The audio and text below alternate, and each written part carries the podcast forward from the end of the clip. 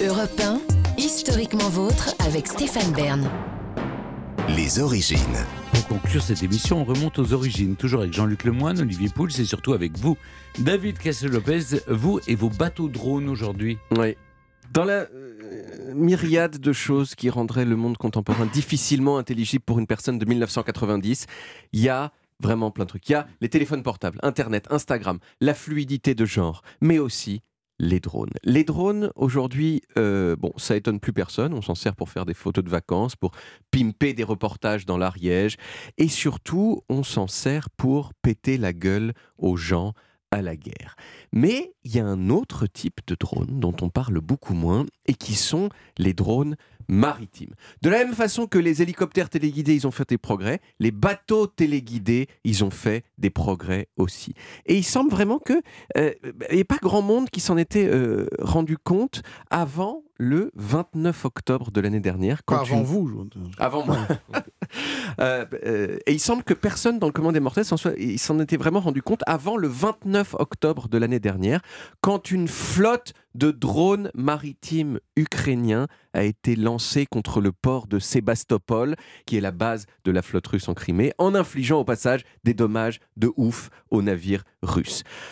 Alors moi, euh, ça devrait peut-être pas, mais l'innovation en matière militaire, euh, ça m'excite un peu euh, intellectuellement. Et donc, j'ai voulu savoir d'où venait l'idée d'un bateau d'attaque sans conducteur.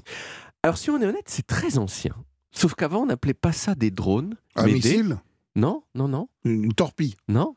Des brûlots. Vous savez ce que c'est, les brûlots Ah oui, on, a- avec- Ouais. on envoyait sur des, on envoyait sur des navires des, des bateaux avec qui flambaient Mm. et on mettait le feu, on incendiait comme ça les navires ennemis. Exactement. Un brûlot, c'est un bateau à voile qui est conçu pour être chargé de matière explosive ou inflammable et qu'on lâche à proximité d'un bateau ennemi pour qu'il dérive lentement vers lui pour aller l'incendier et, le détru- et le détruire. Alors bien sûr, une fois qu'il est lancé, on peut plus modifier la trajectoire. hein, c'est un peu le problème. Mais ces bateaux, ils ont quand même eu pas mal de succès dans l'histoire de la guerre. En particulier au XVIIe siècle, on les a utilisés dans tous les sens. Mais il faut le dire, c'était pas encore tout à fait des drones, dans le sens où on pouvait pas les guider. Le premier bateau militaire sans conducteur qu'on pouvait faire bouger à distance, il date de la Première Guerre mondiale et il était allemand. Il s'appelait le Fernlenkboot, qui veut dire tout simplement en allemand le bateau commandé à distance. Bon, c'était un bateau drone avec un fil. C'est-à-dire comme un téléphone fixe de 1985. C'est-à-dire un fil qui se déroulait à mesure que le bateau s'éloignait de l'opérateur. Et le fil, il faisait 20 km, ce qui faisait que euh, on pouvait pas atta- attaquer plus loin euh, que ça, donc c'était un petit peu limité. Les premiers bateaux de combat euh, téléguidés, en fait, ils sont assez récents et ils sont de deux types. Il y a ceux qui sont en fait des bateaux de guerre normaux avec des mitrailleuses et des canons, mais sans équipage. Vraiment comme on avait quand on était petit dans la baignoire, sauf qu'en plus, il y a des mitrailleuses dessus.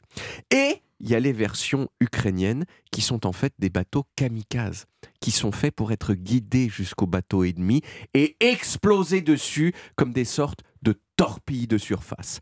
L'Ukraine, c'est le premier pays qui a réussi à, les utiliser avec autant de succès. Et c'est un peu, un peu effrayant parce que ça a quand même pas mal d'implications. Euh, euh, le fait que le bateau n'ait personne dedans, par exemple, ça fait qu'il peut être plus petit et plus bas qu'un bateau normal, ce qui le rend beaucoup plus difficilement détectable par les, radars. Deuxième avantage, l'audace de ces bateaux, elle peut être totale, puisque personne n'est aux commandes, personne n'est susceptible d'avoir peur. D'ailleurs, dans les images filmées par un des bateaux drones ukrainiens en octobre, on voit le bateau, le drone, continuer à avancer et il se fait tirer dessus par des mitrailleuses dans tous les sens et rien à foutre, il va jusqu'à sa cible.